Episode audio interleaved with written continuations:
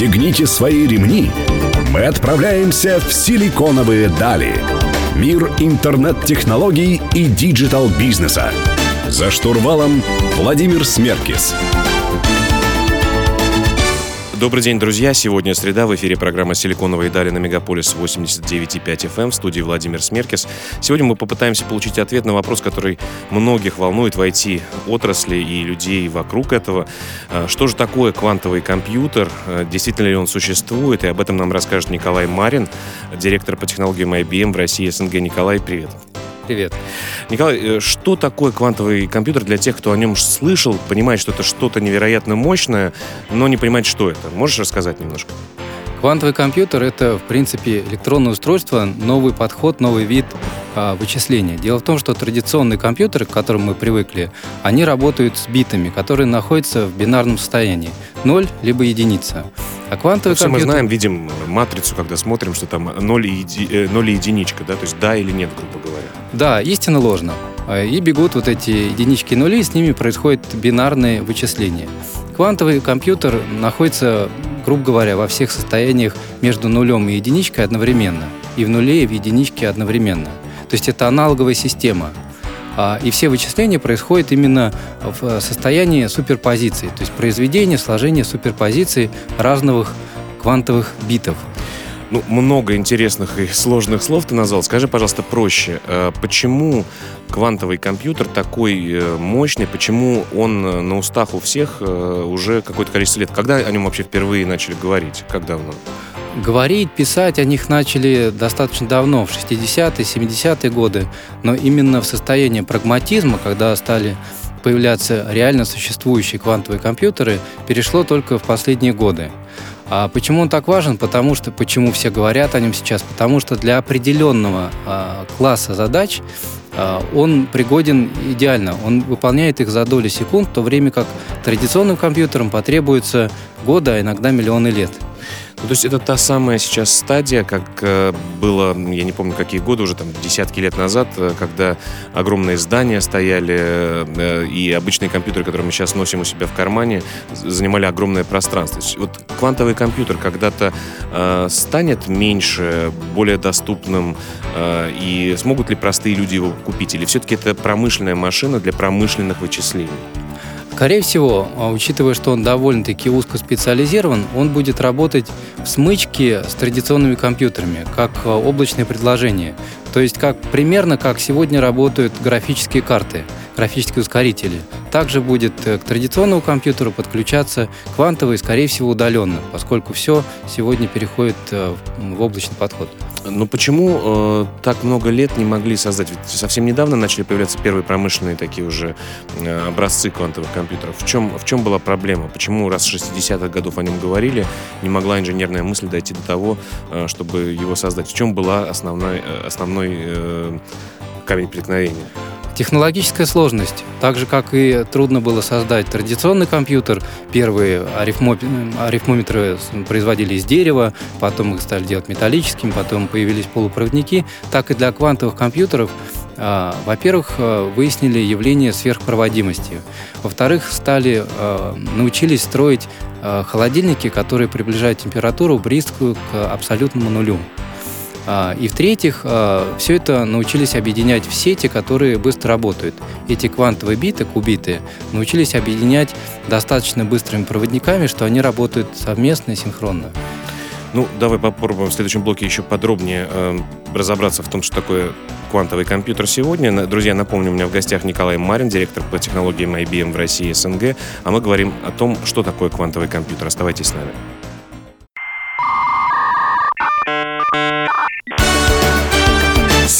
Силиконовые дали.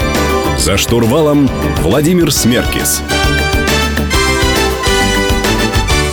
Друзья, вы продолжаете слушать программу «Силиконовые дали» на Мегаполис 89.5 FM. В студии по-прежнему Владимир Смеркис. Сегодня мы говорим про квантовый компьютер с Николаем Мариным, директором по технологиям IBM в России СНГ. А, Николай, много мнений таких я слышу. Буквально недавно встречался с человеком, говорит, все это ерунда, никакого квантового компьютера пока нет. Все это такие планы ученых, э, обсуждения и так далее. Расскажи, развей миф. Существует квантовый компьютер сегодня или нет? Существует, и даже не один, и они существуют разные. А, наш находится, разрабатывается в Цюрихе в лаборатории Research, находится в Соединенных Штатах Америки, прототипы находятся в Европе. А, есть и другие. IBM работает над универсальным квантовым компьютером, который пригоден для решения широкого спектра задач. Создавались и раньше квантовые компьютеры в виде прототипов, либо специфичных компьютеров, которые э, предназначались для решения именно одной конкретной задачи, например, криптографии. Ну, у нас даже есть э, маленький кусочек из Цуриха звуковой, как это все звучит. Давайте его послушаем.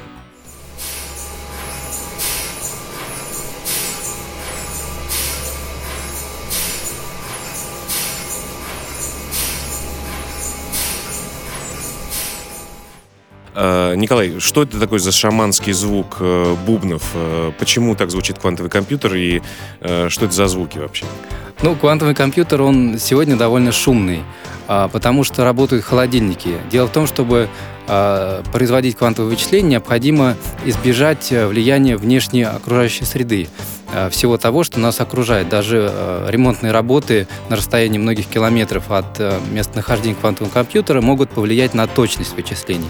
Поэтому он работает при температуре близкой к абсолютному нулю и в полной темноте. Там холоднее, чем в космосе, а там темнее, чем практически в черной дыре но э, звук производят те холодильники, которые ну, охлаждают э, ступени. Сам компьютер э, примерно э, представляет собой трехметровый такой цилиндр, и он состоит из четырех ступеней. Э, ступень самая верхняя – это интерфейс к компьютеру, который подключается к традиционному компьютеру, к лэптопу, может через интернет быть доступен.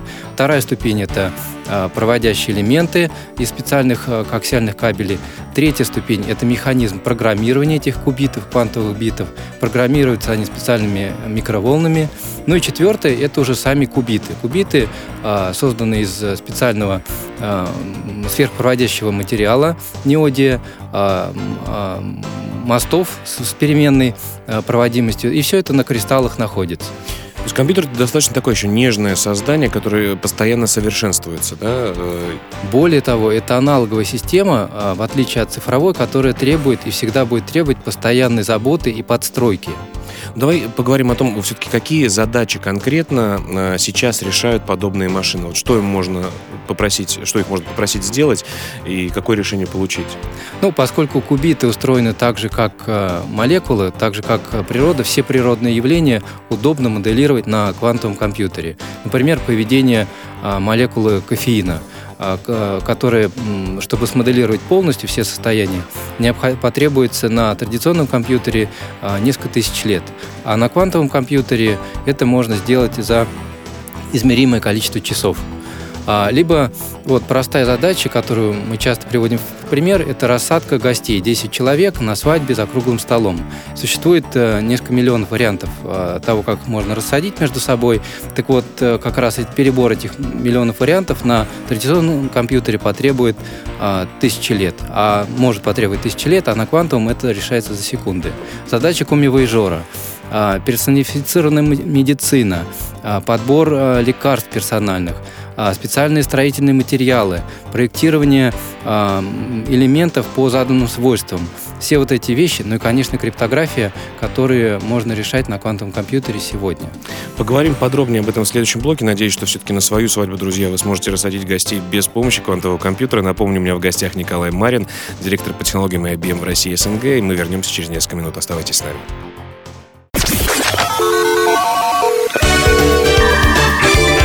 Пристегните свои ремни.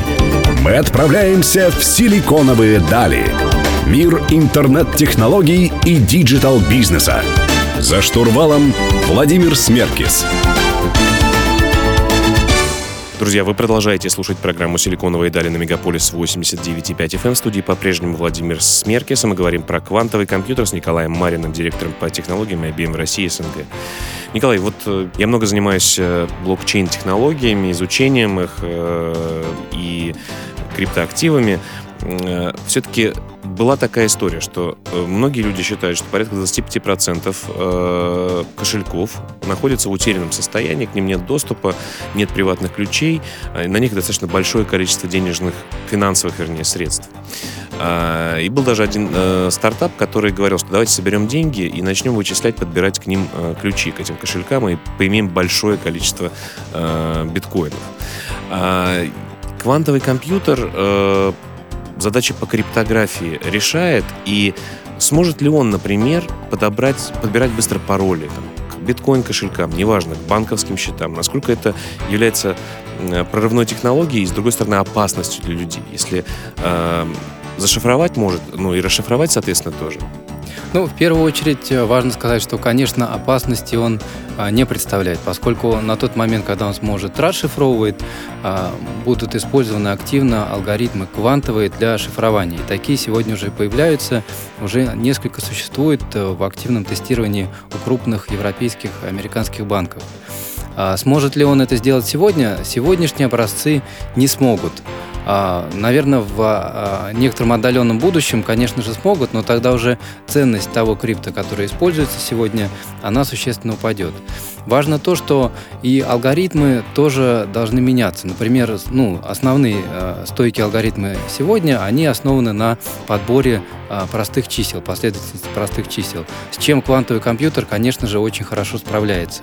Но наши же исследователи в лаборатории IBM Research работают, например, над алгоритмом, построенным на проблеме рюкзака ограниченной мощности. Представим, что у нас есть тысяча э, разноцветных шариков, все шарики разного цвета, и мы наугад берем из них 500 и бросаем в рюкзак в темной комнате.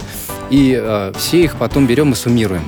И вот эта сумма является крипточислом. А как подобрать те 500, из которых она собралась? И это никак не связано с э, простыми числами. И здесь квантовый компьютер а, также бессилен, как и традиционный. Поэтому, да, конечно, они во многом нам помогут, а, во многом а, упростят жизнь, в чем-то, наверное, усложнят, но на крипто это никак, на стойкости крипто это, скорее всего, никак не скажет. То есть за безопасность своих банковских счетов пока можно не переживать? И еще долгое время можно быть спокойным. Хорошо. Вообще про практические применения квантовых компьютеров и их максимальные возможности. Мы поговорили, что сейчас они с некоторыми задачами не справляются, но если с э, технологической, медицинской точки зрения, например, что еще пока квантовые компьютеры не могут сделать и над чем разработчики, кван- инженеры квантовых компьютеров, квантовых технологий работают сейчас?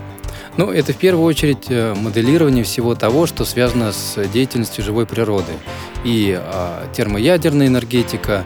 Это и... можно уже делать или нельзя пока? Это можно начинать делать, то есть э, в ограниченном масштабе, поскольку э, квантовые компьютеры ограничены мощностью э, количества квантовых бит, кубит, которые в них существуют.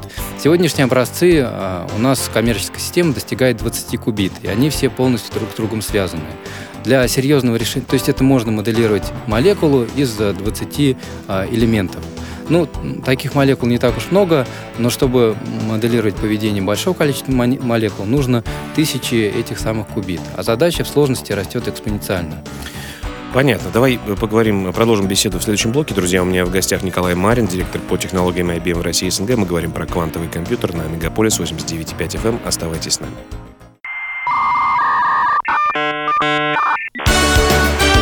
Силиконовые дали. За штурвалом Владимир Смеркис. Вы продолжаете слушать программу «Силиконовые дали» на Мегаполис 89.5 FM. В студии Владимир Смеркис. И я сегодня беседую с Николаем Мариным, директором по технологиям IBM в России и СНГ, на тему квантовых компьютеров. А, Николай, э, скажи, пожалуйста, а сколько в разработку квантового компьютера ваша компания, в частности, э, потратила денег? Ну, IBM потратил на э, разработки исследования а, в 2014-2018 годах суммарно 3 миллиарда долларов США. Из них существенная доля э, денег пошла на разработку именно квантового компьютера, ну, алгоритмов, связанных с искусственным интеллектом. И я так понимаю, что не вы одни на рынке да, существуете, вы позволяете э, некоторому сообществу тоже его тестировать и работать над ним. Что вокруг э, квантового компьютера сегодня в плане людей существует? Как? Кто, кто над этим работает в плане специалистов и сообщества рядом? Ну, поскольку мы создаем именно универсальный квантовый компьютер, наша задача в том, чтобы его начали использовать. И сегодня компьютер доступен бесплатно а, в виде облачного предложения а, ну, любому, собственно, горожанину, жителю планеты. А сегодня у нас э, зарегистрировано 60 тысяч пользователей в IBM Quantum Experience. Это бесплатная система, где можно зарегистрироваться и программировать его либо мышкой на линейках, как примерно как ноты расставлять по линейкам, но расставляешь не ноты, а операции с квантовыми битами, сложение, вычитание а, и так далее. Более полутора миллиона экспериментов уже проведено на реально существующей квантовой машине. При этом не нужно быть ученым или студентом, это доступна программа для всех? Для любого. Можно зайти с а, планшета на нее, можно из обычного браузера и попользоваться, поиграть, э, какой-то алгоритм составить. Ученым быть не нужно, можно писать на языке Python, если вас не устраивает программирование мышкой. И что из себя представляет команда, которая, команда инженеров? Из кого она состоит? То есть, если ты говоришь в Цюрихе или в Цуге... В Цюрихе. Э, в Цюрихе инженерное заведение, где, собственно говоря, стоит компью- э, сам компьютер вдалеке от э, машин, дорог и строительства. Вот кто работает над этим? Э, насколько большое количество сотрудников именно IBM и что они каждый день делают, кроме исследований? Ну, это э, большое, относительно большое количество специалистов широкого профиля, вплоть до сантехника, поскольку э, водное охлаждение сопровождает сам квантовый компьютер. Но это, конечно же, и создатели э, самих процессоров, и полупроводников, и алгоритмов. Э, дело в том, что на сегодня насчитывается не более 50 алгоритмов, в принципе, существующих для квантовых компьютеров. Если для обычного компьютера посмотреть алгоритмы сортировки, то там несколько сотен наберется. А мы хотим, чтобы их появлялось больше. Так вот, эти инженеры, кто-то занимается математикой, кто-то занимается физическим сбором компьютера, кто-то охлаждением, а, кто-то занимается программированием микроволновым, кто-то а, чтением этих кубитов. Они все очень разные. Это все исследователи IBM Research. Понятно. Давай в следующем блоке поговорим о том, что ты себе видишь, каким будет квантовый компьютер помимо увеличения кубитов э, в нем через 20 лет, как он будет выглядеть, уменьшится ли он в размерах. Друзья, напомню, у меня в гостях Николай Марин, директор по технологиям IBM в России и СНГ.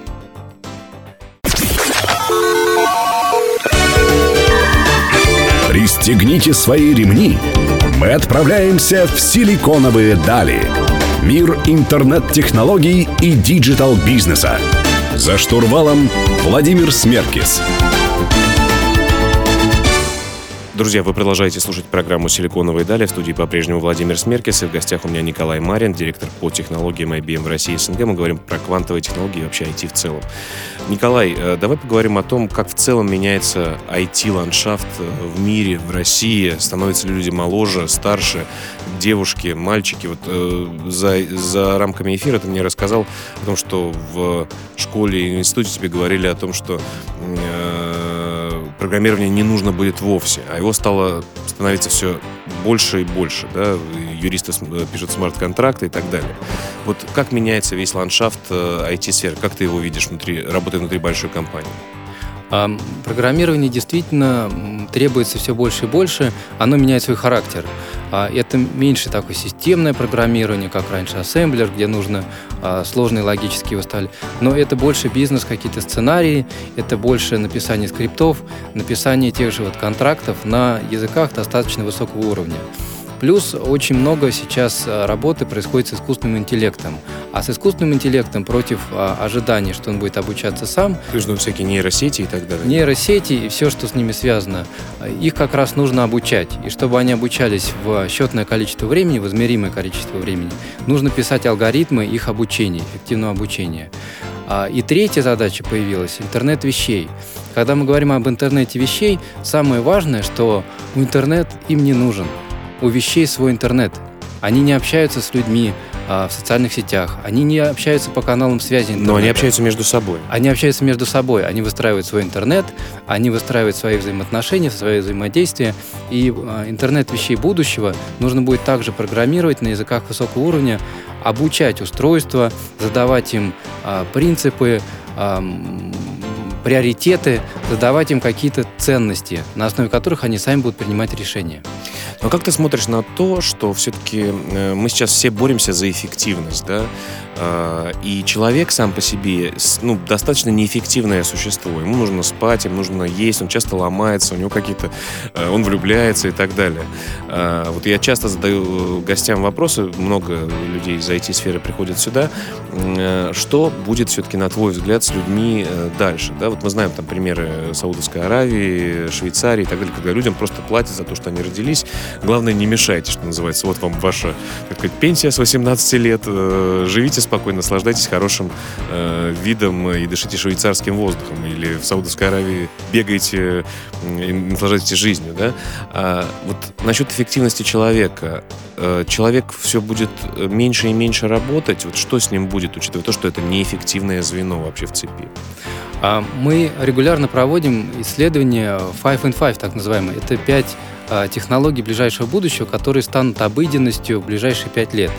И с достаточно высокой долей вероятности мы попадаем в эти пять лет. А иногда ошибаемся, потому что быстрее наступает будущее, чем мы ожидаем. В частности, мы а, говорили, что ДНК будет использоваться в медицине повсеместно, что учитель будет учиться у ученика, smart city появится и так далее. Вот в прошлом году исследование, которое мы опубликовали, говорит о том, что, например, а, зрение всего спектра будет доступно каждому человеку. Инфракрасное, а, низкий уровень спектра, все доступно в носимых устройствах.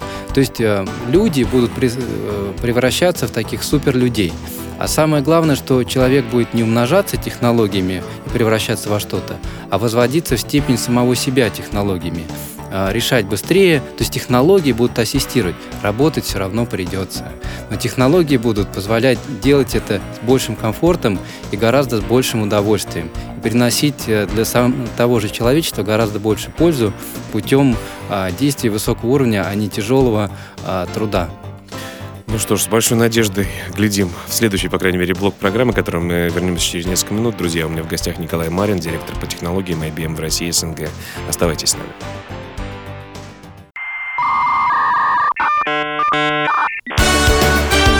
Силиконовые дали. За штурвалом Владимир Смеркис. Друзья, завершающий блок программы «Силиконовые дали» на Мегаполис 89.5 FM. Сегодня была очень интересная беседа.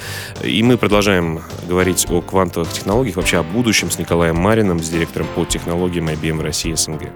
Николай, про э, человека будущего. Мы поняли, ты нас вдохновил в прошлом блоке, сказал, что все-таки э, нам всем будет чем заниматься, и работа найдется каждому человеку, просто это будет эффективней.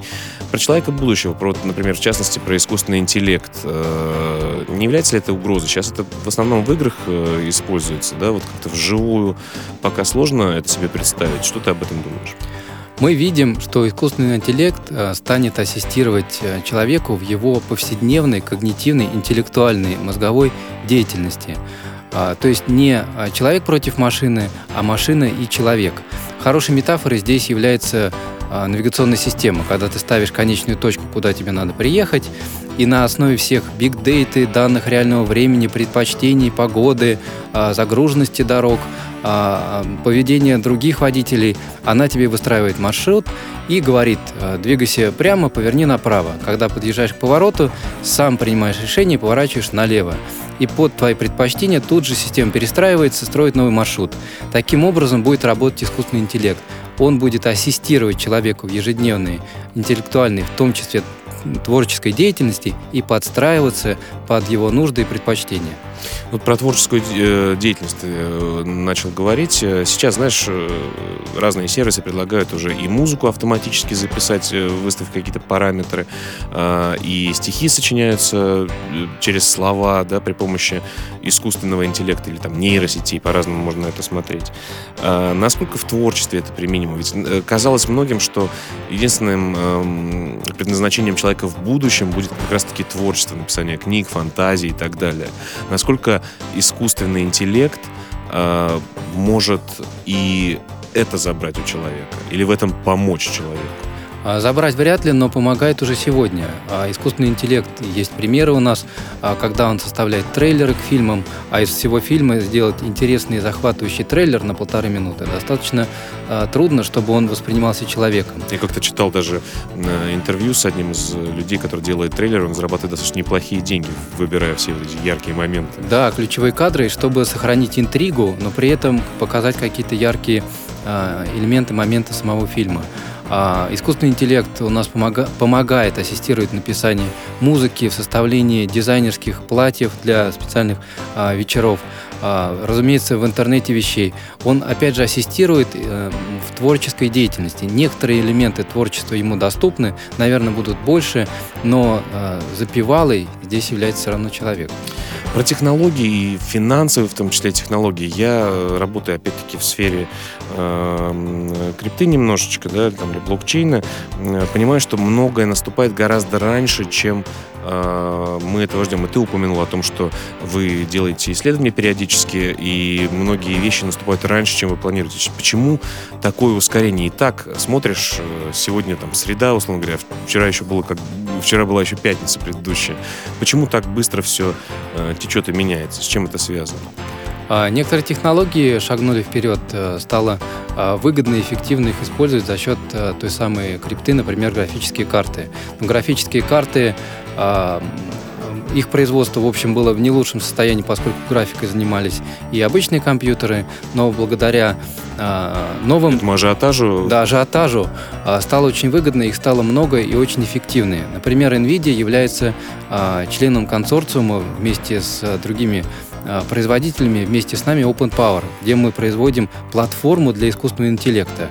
И э, именно ажиотаж подстегнул э, производство этих графических карт, и на них стали делать задачи искусственного интеллекта. Ну что ж, будущему быть, судя по всему. Э, Николай, спасибо тебе большое, что пришел к нам.